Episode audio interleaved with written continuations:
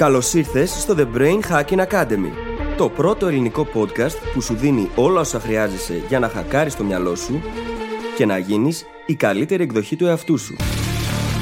Μαζί σου, η Φίλης Γαβριλίδου και ο Δημήτρης Γιώκας.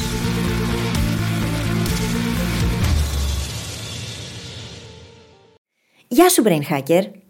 Ίσως να μην έχεις μάθει τις εξελίξεις ακόμη. Λοιπόν, το Brain Hacking Academy σταμάτησε επίσημα τη λειτουργία του στο επεισόδιο 200. Ναι, φτάσαμε στα 200 επεισόδια και είμαστε πολύ περήφανοι γι' αυτό. Κάπου στην πορεία όμως αποφασίσαμε να σταματήσουμε και να πάρει ο καθένας τον δικό του δρόμο. Ο Δημήτρης ίδρυσε το δικό του SEO agency και εγώ δημιούργησα το δικό μου πλέον brand και ένα νέο podcast που είμαι βέβαιη ότι θέλεις να βάλεις στη λίστα σου. Μπορείς λοιπόν πλέον να προσθέσεις στα 200 επεισόδια του Brain Hacking Academy μερικές δεκάδες ακόμα από το καινούριο μου podcast, τις Φιλοσοφίες. Από εκεί συνεχίζω να σου προσφέρω χρήσιμο υλικό για να γίνεσαι διαρκώς η καλύτερη εκδοχή σου.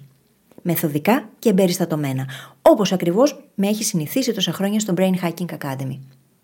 Στις φιλοσοφίες θα με ακούσεις είτε μόνη είτε με κάποιον εκλεκτό καλεσμένο να αναλύω θέματα προσωπικής και επαγγελματικής ανάπτυξης και να απαντάω δικά σας ερωτήματα. Πάντα με σκοπό να κάνω τα σύνθετα απλά και να σε βοηθήσω να περάσεις στη δράση.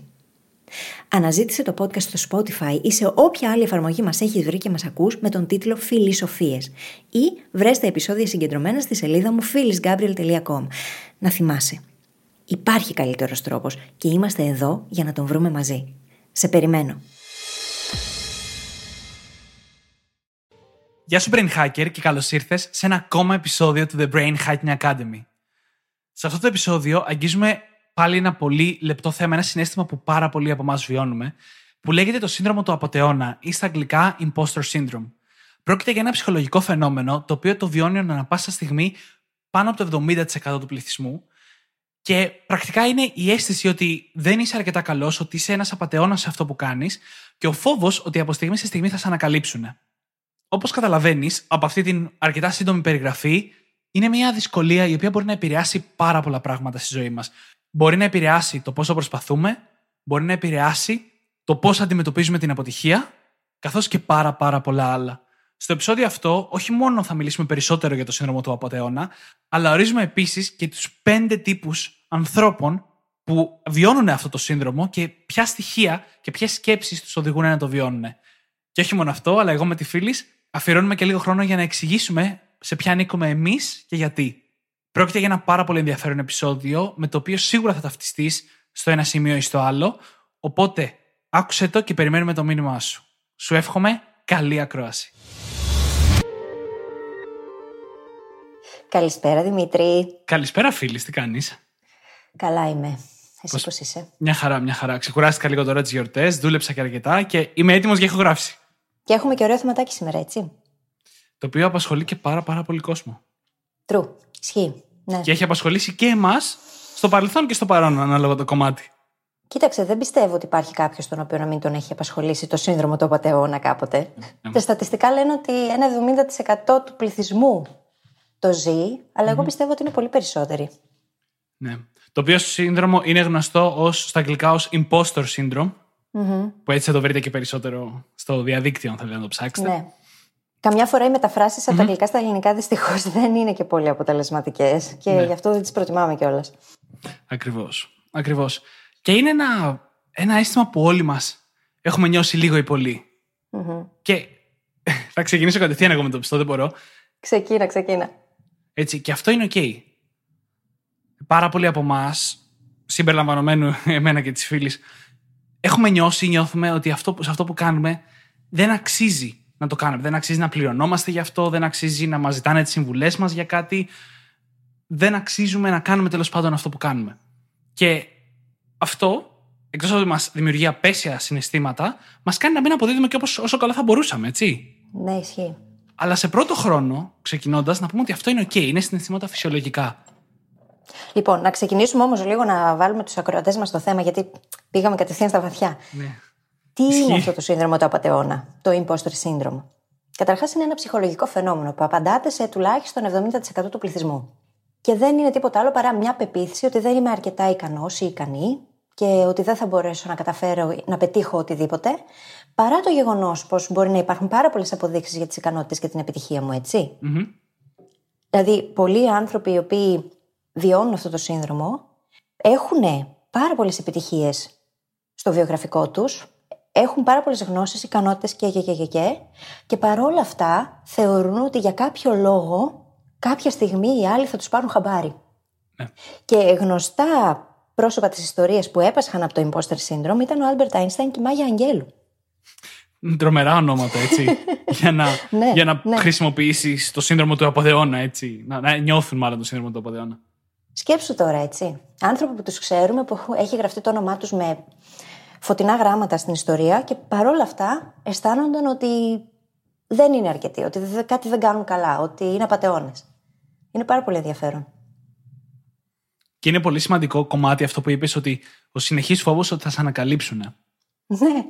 Είναι, και είναι σημαντικό γιατί εκτός από το ότι υπάρχει πάντα, μα- συνοδεύει πάντα το σύνδρομο του απαταιώνα, είναι και πάρα πολύ αγχωτικό, έτσι.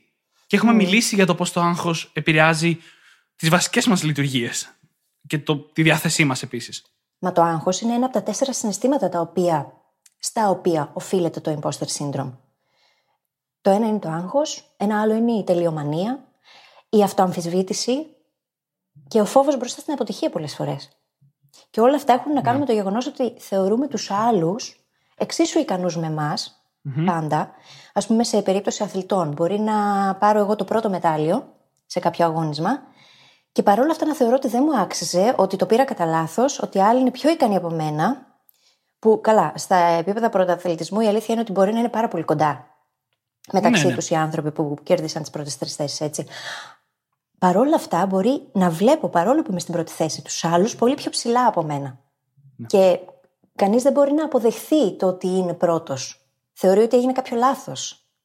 Είναι πολύ ενδιαφέρον ο τρόπος με τον οποίο λειτουργεί το μυαλό σε αυτή την περίπτωση. Και έχουμε πει πόσο λάθος είναι αυτό, γιατί σε πάρα πολλές περιπτώσεις το 70% το δικό μας είναι το 100% κάποιο άλλο και το ανάποδο, έτσι. Δεν είμαστε όλοι άνθρωποι ίσοι ανα πάσα στιγμή στο κάθε αντικείμενο. Ναι, μεν όλοι μπορούμε να φτάσουμε σε όποιο επίπεδο πρακτικά θελήσουμε με την ανάλογη προσπάθεια, αλλά δεν είμαστε ανα πάσα στιγμή στο ίδιο σημείο. Κάποιοι έχουν προσπαθήσει περισσότερο, έτσι. Έτσι είναι. Άλλοι έχουν κάποιες φυσικές καταβολές που τους το κάνουν πιο εύκολο. Παρ' όλα αυτά, όλοι μπορούμε να φτάσουμε με την ανάλογη προσπάθεια σε οποιοδήποτε σημείο. Αυτό που θέλουμε να μάθουμε τέλος πάντων, να κατακτήσουμε. Και ως συνήθως, δες πώς συνδέονται όλα. Είπαμε ότι ένα από τα τέσσερα συναισθήματα που προκαλούνται και οφείλεται το imposter syndrome είναι ο φόβος μπροστά στην αποτυχία. Είναι λοιπόν το σύνδρομο του αποτεώνα κάτι που πολύ συχνά μας οδηγεί σε fixed mindset. Γιατί φοβόμαστε την αποτυχία, που σημαίνει ότι δεν προσπαθούμε, συνεπώς και δεν εξελισσόμαστε, που είναι κατεξοχήν fixed mindset, έτσι. Έτσι είναι, ναι. Και είναι και από τα χαρακτηριστικά κάποιων τύπων απαταιώνων. Θα τους λέω έτσι, μου αρέσει η λέξη στα ελληνικά. να μιλήσουμε για τα πέντε είδη. Θα το κάνουμε ως εξής όμως σήμερα. Θα παίξουμε. Για να βρούμε τι είμαστε εγώ και εσύ. Θα Για το πάμε. συζητήσουμε λιγάκι. Οκ. Σύμφωνα λοιπόν με τη Valerie Young, η οποία είναι μια ψυχολόγος που έγραψε το βιβλίο The Secret Thoughts of Successful Women, οι κρυφές σκέψεις επιτυχημένων γυναικών, υπάρχουν πέντε είδη απατεώνα. Και αυτά θα συζητήσουμε τώρα και θα θέλαμε εσύ που μας ακούς να σκεφτείς αν ανήκει σε κάποια από αυτές τις κατηγορίες. Μπορεί και να είσαι και συνδυασμός, έτσι. Για να δούμε. Λοιπόν, ο πρώτος Δημήτρη είναι ο τελειομανής και θα ήθελα να μας τον εξηγήσεις εσύ. Μάλιστα. λοιπόν, ο τελειομανής είναι ένα είδος ανθρώπου που έχει το σύνδρομο του αποτεώνα που όλοι θα το αναγνωρίσουμε μέχρι ένα σημείο. Έτσι, γιατί έχουμε όλοι βιώσει τελειομανία είτε ίδιοι είτε σε κάποιον κοντινό μας άνθρωπο. Έτσι. Ο τελειομανής αρχικά θέτει παράλογα υψηλούς στόχους. Αμφισβητεί διαρκώς τον εαυτό του και αυτό συμβαίνει πάρα πολύ γιατί συγκρίνεται κυρίως πάρα πολύ με άλλους ανθρώπους. Και σχεδόν πάντα βρίσκει το σημείο σύγκρισης στο οποίο νιώθει ότι είναι από κάτω, έτσι. Ενώ μπορεί να έχει καλύτερα στοιχεία σε 15.000 άλλα σημεία. Ο τελειομανής επίσης θέλει να έχει τον έλεγχο. Και πιστεύει ότι ο μόνος τρόπος για να γίνει κάτι σωστά είναι να το κάνει μόνος του. Άρα, συνεπώς και δυσκολεύεται πάρα πολύ να αναθέσει πράγματα σε άλλους. Επίσης, έχετε δει ποτέ κανένα τελειομανή που δεν τα καταφέρνει πόσες, πόσο καιρό μετά απλά βρίζει τον εαυτό του. True story. Έχω πολλά παραδείγματα. ναι, γιατί γενικά ο, ο τελειομανής θέλει η δουλειά του να είναι 100% τέλεια. Πάντα. Ναι, ναι. Και φυσικά αυτό δεν γίνεται και έχουμε μιλήσει και στο παρελθόν πως η τελειομανία είναι μια βασική πηγή αναβλητικότητας Και άγχους, έτσι. και άγχου. Γιατί όλα αυτά που είπαμε τώρα προκαλούν εξαιρετικά ε- υψηλά επίπεδα στρες στον οργανισμό. Γιατί πολύ απλά επιτίθεται το άτομο στον ίδιο τον εαυτό συνέχεια. Δεν είναι αρκετό. Εν τω μεταξύ, οι στόχοι είναι παρανοϊκά υψηλοί. Ε, Είναι εκ των πραγμάτων δεδομένο ότι δεν θα μπορέσει να του φτάσει, ή αν του φτάσει θα του έχει βγει ψυχή. Οπότε είναι λογικό το να αποτύχει σε αρκετές φάσεις. Το θέμα είναι ότι μετά μπορεί να περάσει ακόμα και χρόνια ολόκληρα πολλοί που δεν το δουλεύουν αυτό το πράγμα με τον εαυτό τους. Μπορεί για χρόνια ολόκληρα να κατηγορούν τον εαυτό τους για κάτι στο οποίο δεν ήταν τέλειοι, στο οποίο απέτυχαν στο παρελθον Και αυτό να τους δημιουργεί και άλλα συναισθήματα imposter syndrome. Φαύλος κύκλος. Μμμ. Και είναι σημαντικό να καταλάβουμε τα χαρακτηριστικά του κάθε τύπου και να συνδέσουμε τον εαυτό μας με έναν ή και με συνδυασμό δύο τύπων για να δούμε ποια σημεία ακριβώς, ποιες σκέψεις και ποιοι λάθος προβληματισμοί μας οδηγούν στο σύνδρομο του απαταιώνα. Γιατί το σύνδρομο του απαταιώνα θα λυθεί με διαφορετικό τρόπο στον καθένα, με την αντιμετώπιση διαφορετικών σκέψεων. Ναι, θα δούμε στο τέλος λύσεις. Και τι μπορεί κανείς να κάνει, και είναι πράγματα τα οποία η ίδια η Βάλερη Γιάνγκ προτείνει πάντα στους ε, ανθρώπους με τους οποίους συνεργάζεται. Θέλει λοιπόν ο τελειομανής στη δουλειά του να είναι πάντα 100% τέλεια. Συνέχεια. Δεν υπάρχουν εκτόσει. Πουθενά. Σκέψου λοιπόν τώρα ότι μπορεί κανείς να γίνει αναβλητικός ή να μην κάνει ποτέ την αρχή. Μόνο και μόνο επειδή ξέρει ότι το αποτέλεσμα δεν θα είναι 100% τέλειο. Και να μείνει μια ζωή με το να έχεις στο μυαλό του την ιδέα, αυτού που ήθελε να κάνει, και να μην ξέρει τι θα είχε γίνει αν είχε ξεκινήσει έστω. Ναι. Αυτό είναι ένα από τα πράγματα τα οποία μπορούν να οδηγήσουν σε ανεκπλήρωτα όνειρα. Και είναι κρίμα γιατί το κάνουμε αυτό στους εαυτούς μας. Και συγγνώμη, συγγνώμη λίγο πριν συνεχίσεις, και είναι και ελαφρώς παράλογο γιατί αν ο τελειομανής καταφέρει να ξεπεράσει την αναβλητικότητα, πράγμα δύσκολο αλλά όχι ακατόρθωτο, τότε συνήθως η δουλειά που παράγεται είναι καλύτερο επίπεδο από το μέσο όρο. Γιατί υπάρχει, ξέρεις, ένα, ένα όραμα, ρε παιδί μου, της τελειότητας. Οπότε, όταν παραδίδει δουλειά ο τελειομανής, είναι από τις κατηγορίες που θα έπρεπε να νιώθει το λιγότερο απαταιώνας. Γιατί όταν φτάσει να την παραδώσει, τουλάχιστον η δουλειά θα είναι καλή. Ναι. Αυτό μου θυμίζει εκείνο το ωραίο απόφθεγμα που λέει πως όσο πιο ψηλούς στόχους βάζεις, τόσο πιο ψηλά θα φτάσεις. Κάπως έτσι πάει. Αρκεί να αποδεχθείς ότι μπορεί και να μην φτάσεις. Ναι. Και Σε να αυτό το προσπεράσεις και την ιδανικό. αναβλητικότητα και το φόβο, έτσι. Ναι, ναι. Που είναι ίσως το πιο δύσκολο, το μεγαλύτερη, μεγαλύτερη δυσκολία αυτής της κατηγορίας. Μμμ. Ναι. Για πες μας λοιπόν για το δεύτερο τύπο που είναι η Superwoman ή ο Superman. Superwoman και Superman. Αυτό δεν θα το μεταφράσουμε γιατί είναι πολύ ωραίο στα αγγλικά. Λοιπόν, είναι ένα είδος υπερανθρώπου, ρε παιδί μου, αυτό το είδος. Θεωρεί τον εαυτό του απαταιώνα μεταξύ μη απαταιώνων. Όλοι οι άλλοι δηλαδή είναι τέλειοι και αυτός είναι αυτός ο οποίος δεν μπορεί να ανταπεξέλθει στις προσδοκίες και συγκρίνεται διαρκώς με αυτούς τους γύρω. Δουλεύει όλο και πιο σκληρά για να μπορέσει να φτάσει στα πρότυπα που βλέπει γύρω του. Είναι εργασιομανής και καλύπτει μέσα από αυτό τις ανασφάλειες που έχει. Και βέβαια, ξέρεις, η, η σύγκριση είναι κάτι που νομίζω θα ισχύει και στους πέντε τύπους. Δηλαδή, η, η αίσθηση ότι είσαι απαταιώνας για να νιώσεις κάτι τέτοιο, πρέπει να υπάρχει μια σύγκριση με κάποιον άλλον άνθρωπο που νιώθεις ότι δεν είναι απαταιώνας. Εξαρτάται, αλλά θα το συζητήσουμε στο expert. Στο expert, ωραία. ναι. Τέσσερα στα Λοιπόν. πέντε λοιπόν. Αγχώνεται που λες όταν δεν δουλεύει και θεωρεί την ξεκούραση χαμένο χρόνο. Οπότε δεν υπάρχει εκεί ούτε focused ούτε diffuse mode, ισορροπία ας πούμε. Υπάρχει μόνο focused mode. Τίποτα άλλο. Θυσιάζει τα χόμπι του στο βωμό της δουλειάς, δεν κάνει τίποτα στον ελεύθερο του χρόνο και αυτό σημαίνει ότι μπορεί να θυσιάζει ακόμα και τις σχέσεις του, τις αναστροφές του, τις φιλίες του, τη σχέση του την ίδια. Αισθάνεται πως οι τίτλοι και τα πτυχία του δεν του αξίζουν πραγματικά, επειδή σκέφτεται πως δεν δούλεψε αρκετά για αυτά. Οπότε πρέπει να κάνει όλο και περισσότερα πράγματα για να επιβεβαιώσει ότι τελικά ναι, μου αξίζει αυτό το πράγμα. Ε, Είναι κατεξοχήν δηλαδή το είδος του ανθρώπου που θέλει τα πράγματα να είναι δύσκολα για να νιώσει ότι αξίζουν. Το οποίο είναι πάρα πάρα πολύ λάθος. Η αλήθεια είναι ότι πολλά πράγματα στη ζωή θα είναι δύσκολα και όπως είπαμε στα προηγούμενα δύο επεισόδια, δύσκολες καταστάσεις μας εξελίσσουν και μας μεγαλώνουν. Αλλά όταν κάτι είναι εύκολο, δεν είναι ούτε κακό, ούτε πρέπει να αμφισβητούμε την αξία του, ούτε τίποτα. Μερικές φορές κάποια πράγματα θα είναι εύκολα και αυτό είναι OK. Όπως μερικές φορέ κάποια πράγματα θα είναι δύσκολα και αυτό είναι OK. Και αυτή η κατηγορία ανθρώπου έχει πολύ μεγάλη δυσκολία να το αποδεχτεί ότι κάποια πράγματα απλά θα είναι εύκολα. Έτσι είναι, ναι. Πιέζεται λοιπόν όλο και παραπάνω για να αποδείξει την αξία του. Γνωρίζω περιπτώσεις ανθρώπων που κάποια στιγμή, ενώ μέχρι τα 30 τους Φιρυπίν αυτό ήταν αποτελεσματικό, από ένα σημείο και μετά το σώμα τους δεν άντεξε παραπάνω και άρχισαν να έχουν κρίση πανικού και να μην μπορούν με τίποτα να διαχειριστούν τις καταστάσεις στη ζωή τους. Και ενώ όλο αυτό το Superwoman, Superman ήταν κάτι το οποίο μια ζωή τους πήγαινε όντως μπροστά, ήταν λειτουργικό, από ένα σημείο και μετά, επειδή ο οργανισμός τους και η ψυχολογία τους ίδια δεν άντεξε το βάρος, άρχισαν τα πάντα να αποσυντήθεται. Είναι λοιπόν αυτό το άτομο, αυτό, αυτή η κατηγορία απαταιώνα, εθισμένη στην επιβράβευση και την επιβεβαίωση που παίρνει από το να δουλεύει και όχι από την ίδια τη δουλειά και την απήχησή της, αλλά από την ίδια τη διαδικασία του να δουλεύει, ανεξάρτητα από το τι κάνει. Θέλει να είναι δηλαδή συνεχώς απασχολημένο, γιατί μέσα από αυτό αντλεί την αξία του. Και την επιβεβαίωση που του δίνει αυτό συχνά. Ακριβώς, ναι. Είναι άλλη μια φορά τέτοιος ανθρώπου που, θα, που πάντα, οι περισσότεροι είμαστε έτσι, αλλά ειδικά αυτοί, θα τους ρωτήσει τι κάνεις και θα λέει Είμαι πάρα πολύ απασχολημένος. Είμαι πάρα πολύ δουλειά. Ναι, ναι, ναι. Έτσι. Έτσι είναι. Και, και πριν πάμε στο τρίτο είδο, αυτό που είπες με τι κρίσει πανικού και την. είναι και πάρα πολύ ιδιαίτερο γιατί αυτού του είδους ξέρεις, κρίσεις πανικού και αυτά εμφανίζονται πάρα πολύ στη δεκαετία των 20.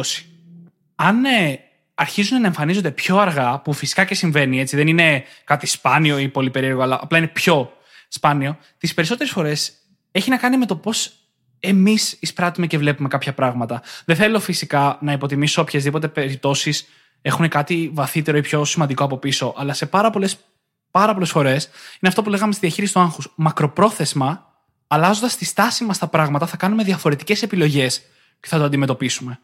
Μάλλον εξαρτώνται από την ιστορία που λέμε στον εαυτό μας γι' αυτά. Ακριβώς, Ανάλογα με την ερμηνεία που δίνεις, έχεις και τα αντίστοιχα συναισθήματα. Πραγματικά μπορεί να βιώσουμε το ίδιο γεγονός και για μένα να είναι κάτι εξαιρετικά στρεσογόνο και για σένα να είναι cool.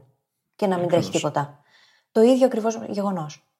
Είναι ναι, ναι. όλα πολύ σχετικά. Εμείς ποια αλήθεια επιλέγουμε να δούμε; Από εμάς εξαρτάται.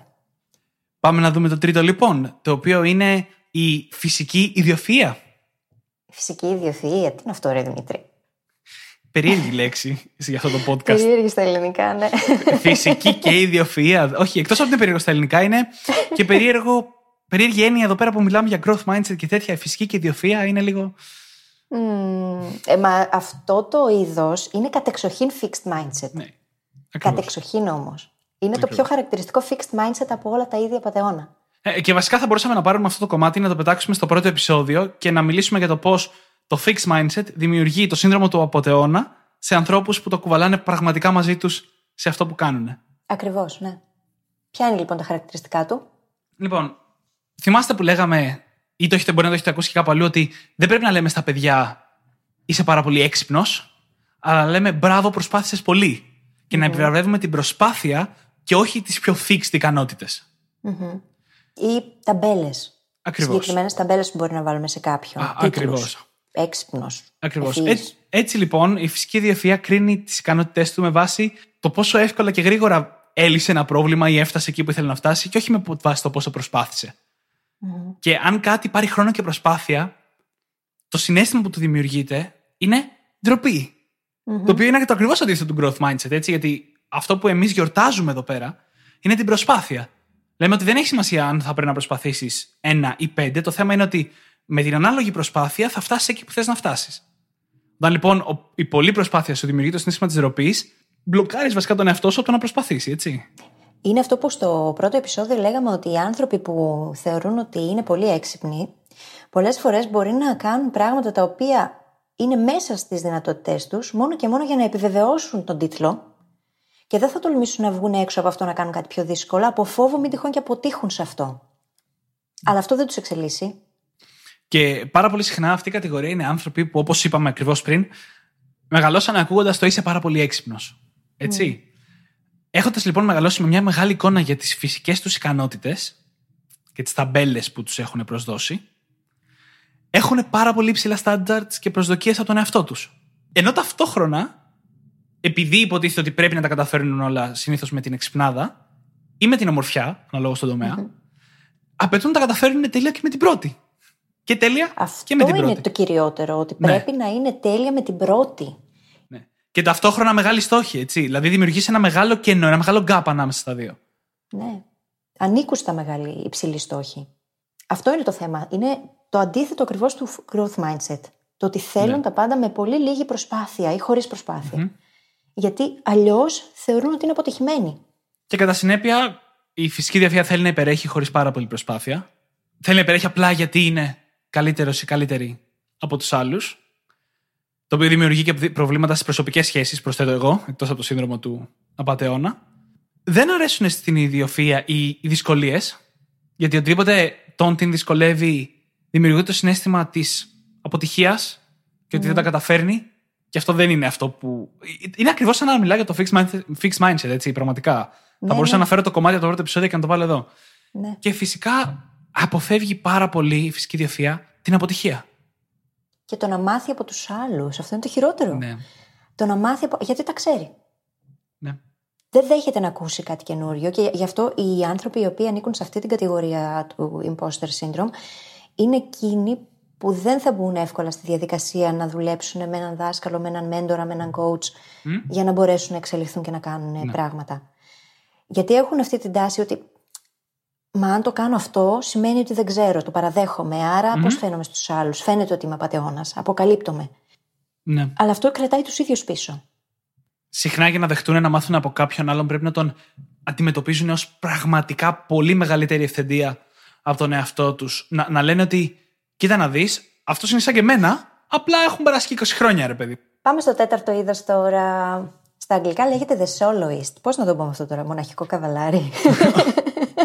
Α το πούμε ο μοναχικός σκέτο. Ή αυτός που τα κάνει μόνος του. OK.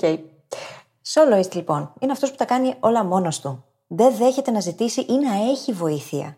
Γιατί αυτό είναι σημάδι αδυναμίας και αποτυχίας. Είναι ακραία ανεξάρτητος, γιατί με αυτόν τον τρόπο αποδεικνύει την αξία του. Πρέπει οπωσδήποτε να τα καταφέρει όλα μόνος του. Μια από τις αγαπημένες του φράσει είναι το Δεν χρειάζομαι βοήθεια. Και εστιάζει περισσότερο στις ανάγκες και τις απαιτήσεις όσων κάνει και όχι στις ανάγκες που έχει ο ίδιος.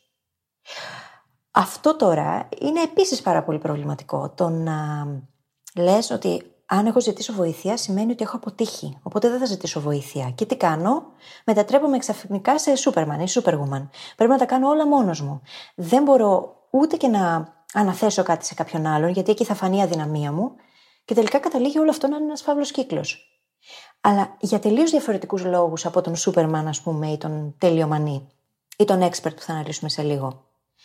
Οι λόγοι είναι αυτοί, ξεκάθαρα, ότι αυτή η κατηγορία αισθάνεται πως πρέπει να τα κάνει όλα μόνη, μόνος του, αυτός που ανήκει σε αυτή την κατηγορία, γιατί διαφορετικά είναι αποτυχημένος. Μμμ. Και ξέρεις τι μου δημιουργεί πάρα πολύ ο μοναχικός λύκος που λέγαμε εδώ, ότι ανάλογα την κατηγορία του ανθρώπου είναι και διαφορετικός ο ορισμός του απαταιώνα και διαφορετικός ο ορισμός του να, σε, να αποκαλυφθείς ότι είσαι απαταιώνας. Παραδείγματος χάρη, ο μέσος άνθρωπος που ανήκει σε αυτή την κατηγορία, άμα αναγκαστεί να ζητήσει βοήθεια, νιώθει ότι πάει, αυτό ήταν, αποκαλύφθηκε. Κάτι που για όσους δεν ανήκουν σε αυτήν την κατηγορία είναι απόλυτα φυσιολογικό να ζητήσεις βοήθεια από κάποιον ή να προσφέρεις βοήθεια σε κάποιον που τη ζητάει. Οπότε, ένας μοναχικός, ένας soloist, περνάει όλα τα συναισθήματα του είμαι απαταιώνας, του αποκαλύφθηκα ότι είμαι απαταιώνας, ενώ η γύρω του μπορεί να είναι τελείως OK.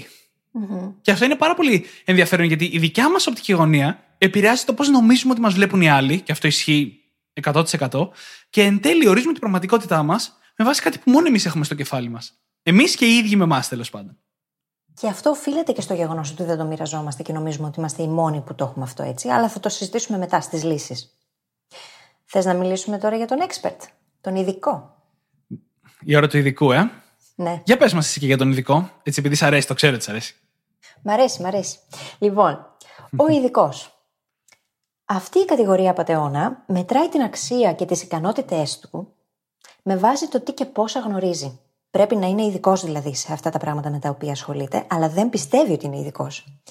Πιστεύει πως δεν θα ξέρει ποτέ του αρκετά και φοβάται πως θα εκτεθεί ως αδαής ή ως μη έμπειρος. Η αποκάλυψη εκεί είναι το να βρεθεί, ας πούμε, μέσα σε μια αίθουσα ή σε ένα stage και να μιλάει, να του κάνουν μια ερώτηση και να μην ξέρει πώς να απαντήσει. Αυτό είναι ένας από τους χειρότερους του εφιάλτε. Δεν τολμά να αιτηθεί θέση εργασίας για την οποία δεν πλήρει όλα τα κριτήρια. Και αυτό είναι ένα άλλο παράδειγμα.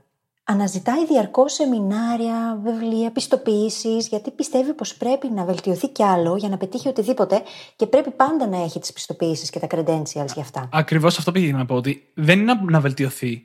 Γιατί υπάρχει πολλοί κόσμος που έχει αιμονή με τη βελτίωση, αλλά μπορεί να την κάνει χωρίς να χρειάζεται ένα χαρτί να το συνοδεύει. Η συγκεκριμένη κατηγορία θέλει να έχει και κάτι για να μπορεί να το αποδείξει και στον κόσμο. Ναι, Γιατί θυμηθείτε, το σύνδρομο του αποτεώνα είναι εξωστρεφές, έτσι. Έχει να κάνει με το πώς νιώθουμε εμείς απέναντι στους άλλους ανθρώπους, όχι μόνο απέναντι στον εαυτό μας. Ακριβώς. Δεν έχει να κάνει λοιπόν με την ίδια την ε, αυτοβελτίωση και τη γνώση. Έχει να κάνει με το τι φαίνεται, με τη βιτρίνα. Και αυτό είναι το προβληματικό. Ένα άλλο χαρακτηριστικό αυτής της κατηγορίας λοιπόν είναι ότι αισθάνεται πάντα πως δεν ξέρει αρκετά σε ό,τι θέση και αν βρίσκεται. Ακόμα και αν είναι πάρα πολύ καταξιωμένο και έμπειρο άτομο. Δηλαδή, μπορεί να είναι καθηγητής πανεπιστημίου, μπορεί να είναι CEO σε κάποια εταιρεία, μπορεί να είναι οτιδήποτε και να αισθάνεται έτσι. Και πολλές φορές μπορεί να νιώθει ότι οι άλλοι είναι πολύ πιο ειδικοί Ναι. στο δικό του αντικείμενο από ότι ο ίδιος. Καλή ώρα η Μάγια Αγγέλου με το 18ο βιβλίο, Ναι, ο ναι, Άλμπερτ ναι, ναι. Αϊνστάιν, που δεν χρειάζεται να πω παραπάνω. Όχι, δεν χρειάζεται. Το θέμα λοιπόν σε αυτή την κατηγορία imposter syndrome είναι ότι όταν κάποιος τους αποκαλεί ειδικούς στο αντικείμενό τους, εκείνοι φρίττουν. Όταν τους δίνουν τον τίτλο, τους τον αποδίδουν, τρομάζουν, ανατριχιάζουν ολόκληροι. Και έχω αρκετά παραδείγματα τέτοια τώρα στο μυαλό μου. ναι. Δεν θέλουν να ακούσουν, γιατί πάντα πιστεύουν ότι δεν γνωρίζουν αρκετά, δεν ξέρουν αρκετά και αυτό τους δημιουργεί αυτή την ανασφάλεια. Ενώ άμα εσύ είσαι στο περιβάλλον τους και τους γνωρίζεις και τους έχεις ακούσει να μιλούν γι' αυτά, ξέρεις πολύ καλά και το βλέπεις πως είναι πάρα πολύ ικανά άτομα και ξέρουν πολύ, πολύ, πολύ, πολύ περισσότερα ακόμα και από άλλους experts στο ίδιο αντικείμενο. Μμμ. Και γενικά στην κοινωνία μας, συγγνώμη που σε διάκοψα, ε, και γενικά στην κοινωνία μας έχουμε μια αιμονή με το να μην κάνουμε λάθος ή το να τα ξέρουμε όλα. Ξέρεις, ακόμα και να είσαι ειδικός σε κάτι, το δεν ξέρω είναι αποδεκτό. Ναι, εννοείται, εννοείται. Είναι από τα πρώτα πράγματα που έμαθα όταν ε, ήμουνα σε αίθουσες και δίδασκα. Είναι πάρα πολύ σημαντικό το να είσαι ειλικρινής με τους ανθρώπους που έχεις απέναντί σου, είτε είναι οι μαθητές σου, είτε είναι άλλο κοινό, και να τους πεις: Δεν ξέρω, αλλά την επόμενη φορά θα σου το απαντήσω. Ή, ακόμα καλύτερα, πάμε να το απαντήσουμε όλοι μαζί. Ανάλογα βέβαια με το περιβάλλον, έτσι. Ακριβώς, ακριβώς. Αλλά το να παραδεχτείς ότι δεν το γνωρίζεις δεν είναι μεμπτό. Και το χειρότερο είναι ότι μαθαίνουμε ότι είναι στην πορεία της ζωής. Αυτή όμως η διαρκής ανάγκη για βελτίωση πάρα μα πάρα πολλές φορές οδηγεί ακόμα και σε αναβλητικότητα. Και καμιά φορά σε αυτό το σημείο θα πω και το εξής: Πως το να μπαίνουμε σε αυτή τη λούπα, σε αυτό το τρυπάκι, να μαθαίνουμε συνέχεια καινούργια πράγματα, να πηγαίνουμε σε καινούργια σεμινάρια και να αναβαθμιζόμαστε διαρκώς, είναι μια πάρα πολύ ωραία δικαιολογία για να αναβάλουμε συνέχεια το να κάνουμε αυτά που θέλουμε να κάνουμε. Και αυτή η κατηγορία imposter syndrome δυστυχώς έχει αυτό το χαρακτηριστικό. Πολλές φορές μπορεί να γίνεται αναβλητικό το άτομο γιατί πολύ απλά χρησιμοποιεί όλη αυτή τη διαρκή βελτίωση σαν δικαιολογία για να μην κανει το βήμα προς την κατεύθυνση που θέλει. Ναι, είναι, όλο αυτό είναι μια, ένα θέμα το οποίο δεν έχουμε συζητήσει ακόμα εδώ στο podcast. Γιατί ακόμα μιλάμε για τα πρώτα στάδια της αυτοβελτίωσης. Αλλά στο άλλο άκρο υπάρχει κάτι που λέγεται θυσμός στην αυτοβελτίωση. Και υπάρχουν και βιβλία όπως το The Self-Help Addict ακριβώς σε αυτό το θέμα. Το οποίο βασικά σημαίνει ότι μαθαίνεις, μαθαίνεις καινούργια πράγματα, ψάχνεις το επόμενο βιβλίο ή το επόμενο podcast ή το επόμενο course ή το επόμενο σεμινάριο που θα σου δώσουν αυτό που θα κάνει τη διαφορά και δεν λαμβάνεις ποτέ δράση με βάση αυτά που έχεις μάθει. Και είναι κάτι που συμβαίνει σε όλους μας λίγο ή πολύ. Δηλαδή το να χρησιμοποιούμε το να μάθω περισσότερα ως αναβλητικότητα για να κάνω πράγματα με αυτό. Μμμ, Ναι. Θέλεις να συζητήσουμε λίγο τι είμαστε εγώ και εσύ, τι είδους απαταιώνες είμαστε πρωτού πάμε στις λύσεις; Μμμ.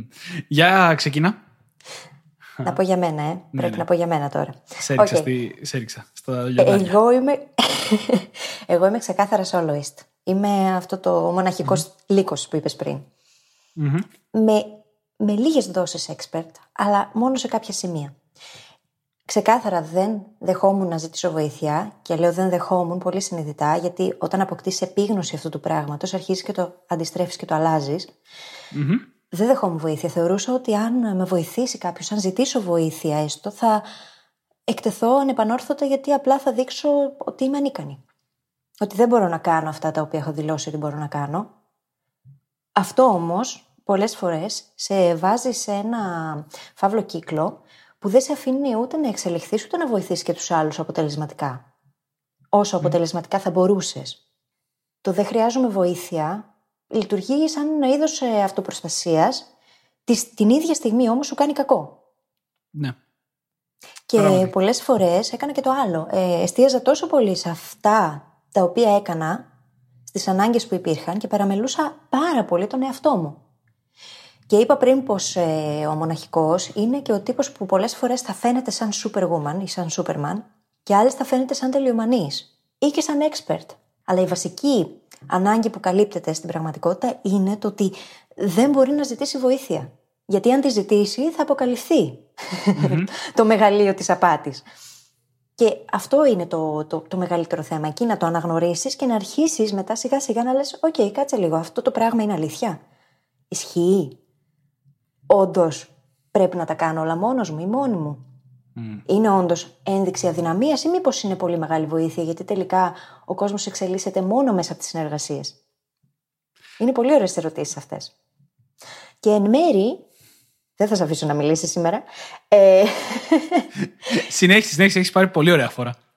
Και εν μέρη έχω και στοιχεία του expert. Γιατί όμως; Γιατί έθετα πάρα πολύ υψηλά standards, εσωτερικά όμως, χωρίς να υπάρχει θέμα σύγκρισης με κάτι έξω από μένα. Αλλά τα standards που είχα εγώ ήταν τόσο ψηλά που ήταν πραγματικά αδύνατο να τα φτάσω. Και αυτό το πράγμα, στην προσπάθεια να το καλύψω μέσα μου, μου δημιουργούσε αυτό ένα έξτρα φορτίο. Το οποίο στην ουσία έπρεπε να μάθω κι άλλα κι άλλα κι άλλα, γιατί εγώ όμως ήθελα να φτάσω τα στάνταρτ που εγώ η ίδια είχα θέσει για τον εαυτό μου, χωρίς να μου τα έχει επιβάλει κανένας και χωρίς να συγκρίνω με το περιβάλλον απαραίτητα. Καταλαβαίνεις πώς το λέω, έτσι; Πάρα πολύ καλά. Μην αγχώνεσαι. και ξέρεις, μια έτσι απόδειξη που αυτό που λέγαμε ότι κανείς δεν είναι τέλειος, να σας ε, εκμυστηρευτώ εγώ εκ μέρους της φίλης εδώ ότι αυτό με τη βοήθεια το αντιμετώπισε αφού ξεκινήσαμε το podcast. Ή περίπου νομίζω την περίοδο που ξεκινάγαμε, κάπου εκεί. Mm. Στην οποία άρχισε να δουλεύει με τον εαυτό της για να επαναπρογραμματίσει τον εγκεφαλό της να δέχεται βοήθεια. Να, να λέει ότι κοίτα να δεις και δέχομαι και μπορώ να την έχω. Ναι. Ήταν γύρω στο Νοέμβριο. Είχα μια συζήτηση με μια πάρα πολύ καλή μου φίλη και μου είπε κάτι στο οποίο ήθελε να με βοηθήσει να το κάνει για μένα χωρίς χρέωση. και για μένα αυτό ήταν ανήκουστο. Ότι κάποιος θέλει να κάνει κάτι για μένα έτσι, τη στιγμή που άλλοι τον πληρώνουν αδρά για να το κάνει. Και πραγματικά δεν μπορούσε να το δεχτεί το είναι μου. Και μετά, όταν άρχισα να το επεξεργάζομαι, είπα: Οκ, για, γιατί αντέδρασα έτσι, αφού και εγώ κάνω το ίδιο για τους άλλους για τους ανθρώπους που αγαπάω και εκτιμάω και είναι φίλοι μου κοντινοί. Και εγώ τους προσφέρω πράγματα και δεν περιμένω ανταμοιβή. Για ποιο λόγο το βλέπω Και εκεί έγινε το κλικ μέσα στο μυαλό μου. Και συνειδητοποίησα ότι αυτό ήταν το δικό μου σύνδρομο του απαταιώνα. Ναι, είναι, είναι ωραίο γιατί βλέπεις πως ένα struggle για το οποίο συζητάμε στα επεισόδια μας έχει δουλευτεί ανάμεσα στους δυο μας μέσα στους τελευταίους έξι μήνες. Ναι, ναι, όχι, εννοείται. Ε, Θυμάσαι, αρχικά λέγαμε πως θα κάνω εγώ το editing. Όλα μπορώ ναι, να ναι, τα ναι. κάνω, είμαι τόσο δυνατή. Ναι, το θυμάμαι. Πλάκα, πλάκα, πλάκα, δεν το είχα συνδυάσει. Ισχύει. ναι, Δεν το είχα συνδυάσει ότι ξέρεις αυτό είναι. Ναι, ναι. Ξεκάθαρα. Μα αφού μπορώ. Μόνο που έχουμε πει και σε προηγούμενο επεισόδιο, το ότι μπορώ να κάνω τα πάντα δεν σημαίνει ότι πρέπει να κάνω και τα πάντα. Ναι. Πάρα πολύ. Κοίτα να δεις. Δεν το είχα συνδυάσει. Ωραία. Ωραία, λοιπόν, ας σε βγάλουμε λίγο από τα λιοντάρια. Να πάρω εγώ τη θέση σου. Ε, Πάρε για λίγο. Μου, παρακαλώ. Hot seat, Δημήτρης. Hot seat, Δημήτρης. Κοίτα να δεις. Το μόνο σίγουρο είναι ότι αυτό που κυριαρχεί σε μένα είναι τελειομανής. Mm. Η παράλογα υψηλή στόχη με την ε, προσωπική αμφισβήτηση και τη συνεχή σύγκριση είναι ακριβώς ο Δημήτρης ε, ανά τα χρόνια. Και μιλάμε για τελειομανία η οποία σε συνδυασμό με την αναβλητικότητα έχει κοστίζει πάρα πάρα πολύ συναισθηματικά. Mm. Δηλαδή όλοι ξέρουμε πως έχω, έχω πόσες φορές έχω πει ότι έχω υπάρξει και είμαι ακόμα πολλές φορές πάρα πολύ αναβλητικό και σε συνδυασμό αυτό με την τελειομανία έχει οδηγήσει πολλές φορές στο να παραδοθεί δουλειά, είτε είναι εργασία στο πανεπιστήμιο, είτε είναι δουλειά κανονική, η οποία δεν ήταν αντίστοιχη με τις προσδοκίες. Γιατί η τελειομανία, πολύ αναβλητικότητα, δουλειά της τελευταίας στιγμής, χαμηλότερο επίπεδο, έτσι. Και ως αποτέλεσμα, έχει δημιουργηθεί πάρα πολύ μεγάλη πίεση εσωτερικά και κατηγορία προς τα μέσα, να κατηγορώ δηλαδή τον εαυτό μου, γιατί Καταλαβαίνεις, υπάρχει απόκληση ανάμεσα σε αυτά που κάνεις και σε αυτά που, έχεις, που στοχεύεις να κάνεις. Πάνω σε αυτό λοιπόν έχω νιώσει εγώ πάρα, πάρα πολλές φορές ως απαταιώνας. Και, και το αστείο είναι αυτή, αυτό που λέμε ότι πολλές φορές το δικό μας 50% σε σχέση με το άλλο, ότι πάρα πολλές φορές αυτά που έχω παραδώσει παρόλα αυτά έχουν πάει μια χαρά για το σκοπό που έχουν παραδοθεί. Mm. Δηλαδή η δουλειά έχει γίνει και με το παραπάνω, οι εργασίες έχουν πάει μια χαρά και λες. Και παρόλα αυτά, η προσωπική υπεποίθηση για το τι θα ήθελα, τι έκανα, τι δεν έκανα, είναι πολύ πιο δυνατή από το τελικό αποτέλεσμα. Με αποτέλεσμα να συνεχίζει να νιώθεις σαν απαταιώνας μέσα από οποιοδήποτε, ας το πούμε, επιτυχία. Ναι. Αυτό είναι τρομακτικό. Είναι, Γιατί ναι. πάβεις να βλέπεις αντικειμενικά τα πράγματα. Τα βλέπεις μέσα από αυτό το διαστρεβλωμένο σου πρίσμα. Μμμ. Δεν αναγνωρίζεις ποτέ στον εαυτό σου αυτά που έχει κατα- κατακτήσει. Και καταλήγεις να υποφέρεις εσωτερικά. Επίσης, δεν το ξέρει και κανένας άλλος γύρω σου αυτό έτσι, γιατί είναι εσωτερική διαδικασία. Οι άνθρωποι που πάσχουν από imposter syndrome συνήθως δεν το μοιράζονται. Γιατί αν το μοιράζονταν, δεν θα έπασχαν από αυτό. Θα ήταν πολύ πιο εύκολο να το ακριβώς. διαχειριστούν. Θα υπήρχε βασικά αποδοχή. Για να το μοιραστείς, υπάρχει αποδοχή και η αποδοχή είναι η πιο, σε καμία περίπτωση, εύκολη, αλλά η πιο ολοκληρωτική λύση στο imposter syndrome. Οπότε, ένα από τα σημαντικότερα βήματα που έχουμε να κάνουμε για να μπορέσουμε να το αντιμετωπίσουμε, να αντιμετωπίσουμε τον απαταιώνα που υπάρχει μέσα μας, είναι το να σπάσουμε τη σιωπή. Να αρχίσουμε να μιλάμε γι' αυτό. Αν αισθανόμαστε έτσι, αν τώρα κάποιος από τους ακροατές μας είδε τον εαυτό του μέσα σε κάποιον ή κάποιου από τους τύπους imposter που συζητήσαμε, τότε καλό είναι να αρχίσει να το συζητάει. Αν δεν ξεκινήσουμε να το συζητάμε για να πούμε πώς νιώθουμε, να μας πούν και άλλοι πώς το βλέπουν. Γιατί πολλές φορές θα δούμε ότι τελικά αυτά που εμείς νομίζαμε δεν ήταν έτσι. Αλλά ξέρεις, εμείς δεν είμαστε αντικειμενικοί κριτές όταν το κρατάμε για τον εαυτό μας. Και στο πνεύμα της αποδοχής και του να το μοιραζόμαστε με τους άλλους, ε, οφείλω εδώ να, να πω ότι μια ακόμα κατηγορία την οποία έχω αρκετά στοιχεία είναι η, η φυσική ιδιοφία. Και δεν μου αρέσει να συνδυάζομαι τον εαυτό με τη λέξη ιδιοφία γιατί ακούγεται πολύ περίεργο, αλλά η λογική- αυτό που θέλω να πω είναι ότι μεγάλωσα πολύ με επιβράβευση στις φυσικές ικανότητες και στα μπέλε. Μεγάλωσα πολύ με το είσαι έξυπνος και όχι προσπάθησες πολύ. Με αποτέλεσμα το Things Mindset να είναι το 100% του mindset μου για πάρα πάρα πολλά χρόνια από τη ζωή μου. Και ίσως αυτό είναι και μια καλή ευκαιρία να δούμε τι γίνεται να αλλάξει, έτσι. Ναι, πάντα όλα μπορούν να αλλάξουν. Δεν υπάρχει κάτι που να μην μπορούμε να αλλάξουμε. Αν αλλάξει την ιστορία που λες γι' αυτό, αλλάζεις την αλήθεια και αλλάζεις και αυτά που νιώθεις και αυτά που βλέπεις. Και σκέψεις τώρα πόσο τρομακτικό είναι να θέλεις να σε αντιλαμβάνονται οι άλλοι ως φυσικά ικανό. Το φυσική διαφύγαση, ξαναλέω, με τρο- δεν μου αρέσει πολύ σαν λέξη, αλλά ως φυσικά ικανό. Φυσικά εσύ να μην έχεις κάνει την προσπάθεια σε πάρα πολλούς από τους τομείς για τους οποίους συζητάμε. Οπότε να μην είσαι ικανός, γιατί δεν υπάρχει ακριβώς φυσική ικανότητα όπως έχουμε πει. Και να λες στου άλλους ανθρώπους, γιατί αυτή είναι η ιδιοσυγκρασία σου, ότι κοίτα να δεις, είμαι ικανός. Στην πραγματικότητα να μην, να μην είσαι, όχι, ό- όχι να είσαι και να πιστεύει ότι είσαι απαταιώνας, να μην είσαι. Οπότε να δημιουργείται το συνέστημα του απαταιώνα βαθύτερα και στη συνέχεια όσο εξελίσσεσαι και γίνεσαι καλύτερος, αυτό δεν αλλάζει ποτέ. Ναι. Δεν αλλάζει μέχρι να φτάσεις να έχεις πραγματικά growth mindset, το οποίο πήρε πάρα πολύ δουλειά. Και μετά από εκεί μπορώ να πω ότι έχω πραγματικά κάνει τη μετάβαση στο, στην τελειομανία και έχω φύγει από τη, από τη φυσική ικανότητα ως τα κύρια χαρακτηριστικά του συσσαγωγικά απαταιώνα. Μα όλα αυτά που λες τώρα κάνανε ένα εξαιρετικό self-signaling στον εαυτό σου για πάρα πολλά χρόνια. Ναι. Τα μηνύματα Ναι, δηλαδή ναι. που η συμπεριφορά σου έδινε στον εαυτό σου, στην ψυχολογία σου, στο υποσυνείδητό σου, ήταν αυτά. Οπότε οι καταγραφές που γίνανε ήταν ότι όντως είμαι απαταιώνας.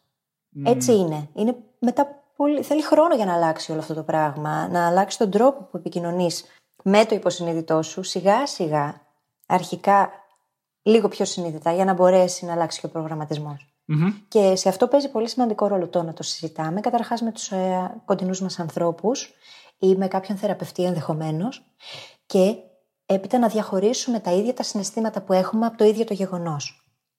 Να γίνουμε δηλαδή ερευνητές του ίδιου μας του εαυτού.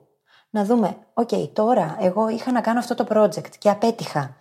Οφείλεται η αποτυχία σε μένα την ίδια ή μήπως οφείλεται στα μηχανήματα που χρησιμοποίησα; Μήπως οφείλεται στα μέσα που χρησιμοποίησα; Μήπως απλά πρέπει να μάθω κάτι έτσι ώστε την επόμενη φορά που θα προσπαθήσω να το κάνω καλύτερα για να πετύχω. Όταν όμως παίρνουμε την αποτυχία προσωπικά, αυτό μπορεί να μας σταματήσει και να μην μπούμε καν στη διαδικασία να κάνουμε περισσότερες προσπάθειες. Και γενικά η οπτική γωνία έχει πάρα πολύ μεγάλη σημασία και από αυτό που λες, αλλά και από το να βλέπεις τι έχεις κάνει. Είπαμε πριν ότι πολλοί κόσμος που έχει το σύνδρομο του αποτεώνα το νιώθει ενώ έχει καταφέρει πράγματα. Και αυτό νομίζω το έχουμε ξαναπεί. η διαφορά ανάμεσα στο κενό και στο, πο- στο πόσο μακριά δηλαδή είμαι από το στόχο μου και στο πόσο μακριά έχω φτάσει. Άμα κοιτάς πόσο μακριά είσαι από έναν στόχο ιδανικό που έχεις στο κεφάλι σου, τότε σίγουρα θα νιώθεις απαταιώνα γιατί δεν είσαι εκεί ακόμα. Αλλά αν- αν γυρίσεις πίσω και δεις πόσο μακριά έχει φτάσει, αναγνωρίζει ότι υπάρχει εκεί πέρα κάτι. Δηλαδή, όλη αυτή η διαδρομή που έχει γίνει, όλη αυτή η εξέλιξη προσωπική που έχει κάνει, αυτά που έχει αντιμετωπίσει, αυτά ακριβώς σε κάνουν μία απαταιώνα. Όχι το πόσο. Όχι το όταν φτάσει στο στόχο σου. Έτσι είναι. Είναι καλό το να αρχίσουμε να δίνουμε έμφαση στα θετικά, να βλέπουμε τη διαδρομή που υπήρξε, να εστιάζουμε στην ίδια τη διαδικασία και να γιορτάζουμε κάθε μέρα. Γιατί μέσα από αυτό θα μπορέσουμε σιγά σιγά να το ξεπεράσουμε και να δούμε πότε είναι εκείνες τις στιγμές που αισθάνομαι απατεώνας ή παράτερος, ότι δεν ανήκω και γιατί, για να δούμε, είναι αλήθεια. Μήπως δεν οφείλεται αποκλειστικά σε μένα, μήπως θα μπορούσα απλά να κάνω κάτι λίγο διαφορετικά, έτσι ώστε να μην αισθάνομαι έτσι την επόμενη φορά. Θεωρώ ότι όλα έχουν να κάνουν με το ίδιο το mindset. Αν αρχίσουμε και αλλάζουμε λίγο τον τρόπο που αντιδράμε στα λάθη και την αποτυχία, αν κάνουμε ένα reframe δηλαδή, αλλάξουμε τον τρόπο που σκεφτόμαστε γι' αυτά, τα πράγματα θα γίνουν πολύ πιο απλά. Ναι. Μια εκπληκτική ατάκα που βρήκα μελετώντας για αυτό το επεισόδιο είναι ότι το να είσαι λάθος ή το να μην ξέρεις κάτι δεν σημαίνει ότι είσαι ψεύτικος ή αποτυχία. Μμμ. Σε καμία περίπτωση. Γιατί έχουμε, πραγματικά νομίζω ότι έχουμε εξισώσει οτιδήποτε από όλα αυτά με την αποτυχία. Γιατί τα παίρνουμε προσωπικά όλα. Θεωρούμε ότι εμείς είμαστε το πρόβλημα. Αυτό είναι το θέμα. Δεν το απομονώνουμε να το δούμε αντικειμενικά. Να πούμε, OK, τι δεν λειτουργήσε εδώ τώρα, τι μπορώ να μάθω για να γίνω καλύτερη την επόμενη φορά; Αυτό είναι. Άμα αλλάξουμε αυτό στον τρόπο σκέψης μας τον ίδιο, τα πράγματα θα γίνουν πολύ πιο απλά. Η Valerie Young, που αναφέραμε πριν, που έχει γράψει το βιβλίο το οποίο διαχωρίζει τους πέντε τύπους imposter, λέει και το εξής: Πως ο μόνος τρόπος για να πάψεις να αισθάνεσαι σαν απαταιώνα είναι το να πάψεις να σκέφτεσαι σαν να είσαι απαταιώνα. Αν εγώ σκέφτομαι έτσι για τον εαυτό μου και δεν πάρω αυτά τα μοτίβα σκέψης και αρχίσω να τα αλλάζω λιγάκι για να αλλάξει και το πρόγραμμα που τρέχει από πίσω, πώς θα αρχίσω να αισθάνομαι διαφορετικά; Και για την ακρίβεια, τα συναισθήματα τα ίδια είναι εκείνα που αλλάζουν τελευταία, θέλουν τον χρόνο τους. Χρειάζεται αυτό το self-signaling που προηγείται. Είναι και αυτό μια μήνυ συνήθεια, αν κάτσουμε και το αναλύσουμε πολύ. Ναι. ναι. Ή τουλάχιστον μπορεί να λυθεί με μία μήνυ συνήθεια. Ή με δύο-τρεις. Ναι, ναι. Ξέρεις τι, μιας και μιλάμε για λύσεις, αυτό που μου άλλαξε εμένα όλη μου την προοπτική γύρω από αυτό το θέμα. Στο σημείο που να, από το να λέω ότι έχω σύνδρομο του απαταιώνα, στο να λέω ότι δεν έχω. Και όλοι έχουμε μερικές φορές έτσι, δεν είναι, Όχι, ε, είναι φυσιολογικό, δεν είναι δεν ανοιχτό είναι. κλειστό διακόπτης, αλλά Μμμ. στην πλη- πλειοψηφία εννοώ, έτσι. Και αυτό ήταν το να αλλάξω την προοπτική από το πρέπει να τα ξέρω όλα και πρέπει να τα έχω βρει όλα και όταν μου, μου έρχεται κάποιος να μου ζητήσει να του φτιάξω κάτι ως προγραμματιστής, ας πούμε, ότι πρέπει να ξέρω ακριβώς πώς γίνεται. Η μετάβαση λοιπόν από αυτό στο ότι μπορώ να βρω πώς γίνεται και ότι μπορώ να το μάθω και ότι μπορώ να εξελιχθώ και να φτάσω στο επίπεδο που χρειάζεται από μένα για να αποδώσω μέσα στο χρονικό διάστημα που έχω διαθέσιμο. Οπότε, αν έρχεται ένας πελάτης, γι' αυτό δεν, δεν μπορώ να, να του πω ότι ναι, μπορώ να το κάνω και να μου χρειαστώ δύο χρόνια για να το μάθω. Μμμ. Αλλά αν πρόκειται να μου πάρει μια-δύο εβδομάδες να μάθω κάτι που αυτή τη στιγμή δεν ξέρω, τότε ναι, δεν είμαι απαταιώνας να, να απαντήσω ναι, μπορώ να το κάνω. Μμμ. Όντως δεν είμαι. Γιατί θα κάτσω, θα το μάθω και μετά θα το κάνω. Και εγώ θα έχω μάθει κάτι καινούριο και η δουλειά θα έχει γίνει. Αυτή λοιπόν η αλλαγή από το πρέπει να τα έχω βρει όλα, στο μπορώ να τα βρω όλα, στο χρονικό διάστημα που έχω διαθέσιμο, είναι ίσως η πιο σημαντική αλλαγή mindset και οπτικής γωνίας για το αν θα πρέπει να νιώθουμε απαταιώνες ή όχι. Ναι. Άλλαξες με πάρα πολύ ωραίο τρόπο τους κανόνες του παιχνιδιού σου. Και αυτό είναι το όλο point. Το να αρχίσουμε να αλλάζουμε τα προγράμματα, τους τρόπους που σκεφτόμαστε για το οτιδήποτε δεν μας εξυπηρετεί. Αυτό. Δηλαδή, να σκεφτούμε λίγο, να αρχίσουμε να σκεφτόμαστε όπως σκέφτονται εκείνοι που δεν έχουν το σύνδρομο του απαταιώνα. Μμμ. Πώς σκέφτονται; Σκέφτονται ότι η αποτυχία είναι δικιά μου, την παίρνουν προσωπικά, αρχίζουν και αυτομαστιγώνονται; Όχι. Βλέπουν ότι κάτι απέτυχε, το παρατηρούν και λένε: Οκ, τι δεν λειτούργησε αυτή τη φορά; Πάμε να το δούμε. Πώς μπορεί να γίνει καλύτερα; Πιθανότατα ένα μονοπάτι σκέψης είναι αυτό. Δεν σκέφτονται ότι, ότι αμάν τι έκανα και αρχίζουν να κατηγορούν τον εαυτό τους για μέρες ολόκληρες. Είναι ίσως αυτό που λέμε fake it till you make it. Αυτό Ναι. που είπα. Τώρα που το σκέφτομαι. Ε, δηλαδή, κάντο στα ψέματα μέχρι να το καταφέρεις όντως. Ότι κάντο όντως εισαγωγικά στα ψέματα και μετά προσπάθησε και μελέτησε και εξελίξου για να τα καταφέρεις. Και όχι μόνο αλλάζει το mindset απέναντι στην απαταιωνιά που λέμε τόση ώρα, αλλά σου επιτρέπει να μαθαίνεις και πολύ περισσότερο. Γιατί δέχεσαι πολύ περισσότερες ευκαιρίες, οι οποίες σε βάζουν στη διαδικασία να μελετήσεις και να μάθεις. Μαθαίνεις και το project τελειώνει, αλλά η γνώση μένει για πάντα. Ναι. Και αυτό είναι τρομερά. Δηλαδή, η εκθετική αύξηση της γνώσης που λέγαμε, στο δεύτερο, αν δεν κάνω λάθος επεισόδιο, είναι, είναι τρομερή εξέλιξη αν το κάνεις αυτό για κάποια χρόνια και όχι μόνο Ναι. για μια φορά. Ισχύει. Ισχύει, γιατί ξεκινάς να μάθεις κάτι καινούριο, έτσι. Βοηθάει πάρα πολύ επίσης το να οραματιστείς πώς θα είναι τα πράγματα εφόσον θα φτάσεις εκεί. Α πούμε, στο παράδειγμα που έδωσες πριν με τον πελάτη, ο οραματισμός μπορεί να είναι ότι ναι, θα παραδώσω αυτό το project άρτια.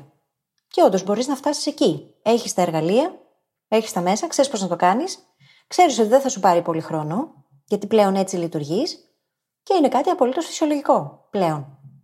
Δεν είναι κάτι το οποίο θα σε βγάλει από τη ζώνη άνεσής σου και θα πρέπει να ζοριστείς πάρα πολύ για να πετύχεις. Και μέσα από αυτόν τον τρόπο σκέψης, στην ουσία δημιουργείται και ένα είδος επιβράβευσης. Γιατί ξέρεις ότι μπορείς να τα καταφέρεις και το έχεις αποδείξει και στον εαυτό σου πολλές φορές.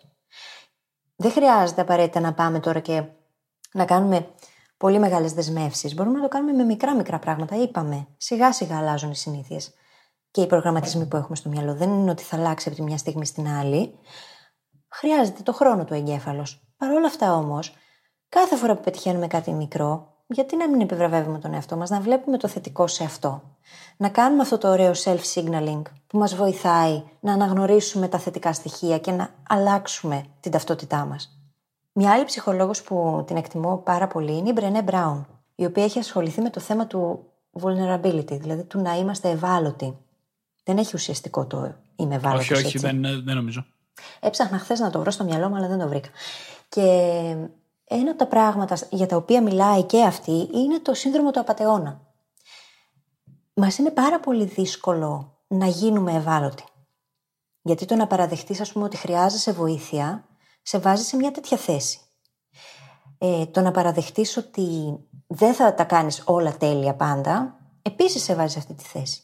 Μόνο που η Μπρενέ Μπράουν, μέσα από όλη της την έρευνα και όλη αυτή τη δουλειά που έχει κάνει, είδε ότι τελικά αυτή είναι πάρα πολύ μεγάλη δύναμη στα χέρια μας. Το να αποδεχόμαστε το ότι μπορούν, μπορούμε να είμαστε και ευάλωτοι είναι εκείνο που μπορεί να μας βοηθήσει να εξελιχθούμε και να καταφέρουμε περισσότερα πράγματα. Όχι το αντίθετο. Γιατί αν περιμένουμε να είμαστε τέλειοι, πρώτον δεν θα είμαστε ποτέ και δεύτερον, αν κάποια στιγμή νιώσουμε, το αμέσως επόμενο συνέστημα είναι ότι δεν υπάρχει ανάγκη για εξέλιξη. Το οποίο είναι καταστροφικό. Έτσι είναι. Δεν είναι τυχαίο ότι πάρα πολλοί άνθρωποι που πάσχουν από το imposter syndrome μπορεί να έχουν ε, και κατάθλιψη παράλληλα, να έχουν κρίσεις πανικού. Και όλα αυτά έχουμε πει τι γίνεται με το στρες στον οργανισμό. Δεν μας αφήνουν έτσι κι αλλιώς να λειτουργήσουμε ευέλτιστα. Αν τα έχουμε λοιπόν όλα αυτά, εννοείται πως τίποτα δεν θα γίνεται τέλειο και σε τίποτα δεν θα είμαστε experts στην πραγματικότητα. Χρειάζεται χρόνο το σώμα και ο νους. Ναι. Και χρειάζεται και αποδοχή πάνω απ' όλα. Πολύ δυνατό επεισόδιο, θα έλεγα. Ε.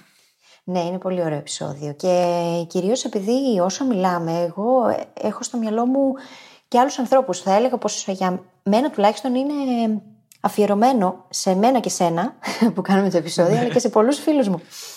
Ο- Βασικά, σε κάθε άνθρωπο που έχω στο μυαλό μου σχεδόν. ναι, Μπορώ να σκεφτώ όλους μου τους φίλους και να δω έναν έναν σε ποιο σημείο, αν όχι αυτή τη στιγμή, Μμ. ήταν αυτό το μεγαλύτερο πρόβλημα, ξέρεις, συναισθηματικά για εκείνους. ναι, δεν λέμε ότι συμβαίνει συνέχεια και πάντα σε όλους, Ναι, ναι. αλλά το ζούμε όλοι και είναι καλό να το μοιραζόμαστε και να το παραδεχόμαστε στον εαυτό μας και στους άλλους, γιατί έτσι βοηθάμε ο ένας τον άλλον. Μέσα από το να γινόμαστε ευάλωτοι. Και θυμάσαι που σε κάποιο επεισόδιο λέγαμε ότι νιώθεις καλά, νιώθεις μια σταθερότητα και μετά ξανανεβαίνει στο επόμενο επίπεδο και ξαναμπαίνεις στις δυσκολίες και στην προσωπική εξέλιξη για να εξελιχθείς, για να ανταπεξέλθεις στο ανώτερο επίπεδο; Ναι. Ε, νομίζω ότι το ίδιο σημαίνει και με το σύνδρομο του απαταιώνα. Δεν το νιώθεις, μόλις φτάνεις να νιώθεις καλά πάνω σε αυτό που κάνεις, και μετά το αμέσως επόμενο βήμα είναι να ανέβεις στο επόμενο επίπεδο, στο οποίο ξαναρχίζει αυτό για την αρχή. Και γι' αυτό η αποδοχή είναι τόσο σημαντική, έτσι, γιατί το ότι το λύσεις σήμερα δεν σημαίνει ότι θα το ξαναέχεις αύριο. Οπότε η αποδοχή είναι πιο σημαντική από τη λύση. Έτσι είναι. Και ένα ακόμα κομμάτι είναι και τα κριτήρια τα ίδια που βάζουμε, έτσι. Αν βλέπουμε ότι τα κριτήρια που έχουμε μέχρι τώρα δεν μας εξυπηρετούν, μπορούμε απλά να αλλάξουμε τα κριτήρια λίγο. Και να πούμε ότι, μ, οκ, ήθελα αυτό το project να το έχω παραδώσει μέχρι τότε και να είναι στο 100% του, αλλά αποδέχομαι το κριτήριο για να το παραδώσω είναι το να φτάσει στο 80% και είμαι OK με αυτό. Απλό παράδειγμα μπορεί να είναι και ατυχές για όσους είναι τελειομανείς τουλάχιστον, αλλά καταλαβαίνεις τι θέλω να πω. Ναι, ναι, φυσικά. Φυσικά. Λες να το κλείσουμε σιγά σιγά. Να το κλείσουμε σιγά σιγά, ναι. Ξέρεις τι θέλω να ζητήσω από το κοινό μας πριν πάμε να πούμε τα πιο συνηθισμένα; Ότι αυτό είναι ένα επεισόδιο και είναι μια προσωπική δυσκολία που, όπως είπες, πολύ δύσκολα μοιραζόμαστε. Mm. Δεν τη μοιραζόμαστε εύκολα γιατί είναι σαν να παραδεχόμαστε ότι είμαστε απαταιώνες που είναι ακριβώς ο ίδιος ο φόβος. Γι' αυτό λοιπόν θέλουμε να σας καλέσουμε να μας στείλετε ένα email, ένα μήνυμα προσωπικό, όπου να μας μιλάτε για τις δυσκολίες σας με αυτό το θέμα, για το πώς νιώθετε. Εμείς πρώτοι από όλους αναγνωρίζουμε αυτό το πρόβλημα και το έχουμε βιώσει εμείς στους εαυτούς μας, οπότε είμαστε σε θέση να σας ακούσουμε να μας μιλάτε για αυτό και ίσως, ίσως να έχουμε και κάτι χρήσιμο να σας πούμε. Οπότε, αν δεν μπορείτε να το πείτε πουθενά αλλού, πείτε το σε εμάς. Ναι, γιατί είπαμε, είναι σημαντικό να αρχίσουμε στο να το μοιραζόμαστε εφόσον το αναγνωρίσουμε. Αν το μοιραστείς, θα δεις ότι θα μικρύνει. Ναι. Πάντα έτσι γίνεται. Ναι. Οι φόβοι μας είναι μεγάλοι μόνο όσο δεν τους μοιραζόμαστε και τους κρατάμε για τον εαυτό μας. Έτσι θρέφονται και γίνονται όλο και μεγαλύτεροι. Όσο τους μοιράζεσαι όμως, τόσο μικραίνει το πρόβλημα. Αλλάζεις προοπτική και τα βλέπεις όλα τελείως διαφορετικά. Οπότε στείλτε μας το μήνυμά σας. Ναι. Και όταν τους κατονομάζεις, τους βγάζεις από μέσα σου, τους κάνεις ένα ξεχωριστό κομμάτι από εσένα. Είμαι ο Δημήτρης ναι. και αυτή τη στιγμή λέμε τώρα βιώνω άγχος. Δεν είμαι πλέον ο αγχωμένος Δημήτρης. Είμαι εγώ και το άγχος δύο διαφορετικά πράγματα. Το οποίο είναι πάρα πολύ δυνατό και στην αντιμετώπιση του άγχους και γενικότερα των έντονων αρνητικών συναισθημάτων, δυσάρεστων συναισθημάτων, είναι κλασική τεχνική το να το κατονομάσεις ώστε να μην είναι πλέον ακριβώς μέρος σου. Αυτό που είπες τώρα μου έδωσε μια πάρα πολύ ωραία ιδέα. Να δεχτούμε ότι αυτή η φωνούλα του ειδικού, του τελειομανή, του μοναχικού λύκου ή δεν ξέρω και εγώ τι, είναι κάτι που δεν είμαστε εμείς. Εγώ, ας πούμε, για μένα θα το ονομάσω Darth Phyllis και τη δική σου θα την αποκαλέσω Darth Δημήτρης. Στον Darth Vader στο Star Wars. Δεν, δεν είμαι σίγουρος ακριβώς πότε βγαίνει. δεν ξέρω ακριβώς πότε βγαίνει το επεισόδιο, αλλά η ηχογράφηση γίνεται την προηγούμενη μέρα από την Παγκόσμια μέρα Star Wars. Όχι, ήταν τυχαίο. αλλά τι ωραία. Να πούμε λοιπόν πως αυτή η φωνούλα είναι κάτι έξω από εμάς. Και έχει και αυτή τη φωνή, όπως έχει ο Darth Vader τη συγκεκριμένη φωνή. Μιλάει ακριβώς έτσι και είναι μέσα στη μαυρίλα. Και... Ωραία. Και να αρχίσουμε να την απομονώνουμε. Να την αναγνωρίζουμε και να την απομονώνουμε και να λέμε Αυτό δεν είμαι εγώ. Και ταυτόχρονα να βρούμε και τον Γιόντα μέσα μας, ο οποίος είναι ο σοφός που τα πάντα καταλαβαίνει και αναγνωρίζει την κακία, ο οποίος ακυρώνει τον Darth Vader πάντα σε όλα. Ναι. Τι ωραία που θα ήταν. Εγώ έτσι έκοψα το κάπνισμα, ξέρεις. Αποφάσισα ότι αυτό το τερατάκι που είναι μέσα μου και θέλει να καπνίσει, απλά είναι κάτι έξω από μένα. Δεν είναι εγώ. Και επειδή το απομόνωσα έτσι, μπόρεσα και το ξεπέρασα πάρα πολύ εύκολα χωρίς να παιδευτώ ιδιαίτερα. Το ίδιο πράγμα μπορούμε να κάνουμε και τώρα. Να βάλουμε έναν Darth Vader λοιπόν, σαν σύνδρομο του απαταιώνα, το οποίο μας μιλάει και μας λέει όλα αυτά τα άσχημα πράγματα. Είναι ένας πολύ καλός φίλος, ο οποίος μας φέρεται πάρα πολύ άσχημα, συνέχεια, όλη τη μέρα. Και από την άλλη μεριά να βάλουμε τον Master Yoda, ο οποίος ξέρει απλά ποια είναι η αλήθεια. Και να του τη λέει συνέχεια. Να παίξουμε αυτό το παιχνίδι λίγο μέσα στο μυαλό μας. Τι ωραία που θα είναι. Ναι. Ναι, συμφωνώ απόλυτα. Λοιπόν, και με αυτό θα κλείσουμε εδώ το επεισόδιο για να μην γίνει πολύ πάνω από μία ώρα. Και να σας πω ότι θα βρείτε τις σημειώσεις του επεισοδίου στο site μας, στο brainhackingacademy.gr. Επίσης, βρείτε μας στο Facebook και στο Instagram, στο The Brain Hacking Academy. Το like και το follow σας πραγματικά μας φτιάχνει τη διάθεση, ειδικά της φίλης, χαχά. και όσο είστε εκεί, στείλτε μας ερωτήσεις σας ή μάλλον αυτή η εβδομάδα Όπως είπα νωρίτερα, στείλτε μας τις προσωπικές σας εμπειρίες με το σύνδρομο του απαταιώνα, γιατί μας ενδιαφέρει πάρα, πάρα πολύ να δούμε αυτά που εσάς δυσκολεύουν και να μπορέσουμε να προσαρμόσουμε αυτό που κάνουμε σε εσάς. Και όσο θα είστε εκεί στην ωραία μας σελίδα, μπορείτε να γραφτείτε στο newsletter μας, αν δεν το έχετε κάνει ήδη. Γιατί έτσι θα λαμβάνετε πρώτη-πρώτη όλα τα καινούργια επεισόδια και άλλα πράγματα τα οποία δεν ανακοινώνουμε πουθενά αλλού. Και θα σας ζητήσουμε επίσης να πάτε στο iTunes, στο Overcast, στο Stitcher, το Podbean ή όποια άλλη εφαρμογή στην οποία μας έχετε βρει και μας ακούτε Και να μας γράψετε ένα εξαιρετικό, καταπληκτικό πεντάστερο review, γιατί αυτό και αν θα μου φτιάξει τη διάθεση. Και το Δημήτρη. Σας ευχαριστούμε πάρα πολύ που ήσασταν μαζί μας και καλή συνέχεια. Καλή συνέχεια.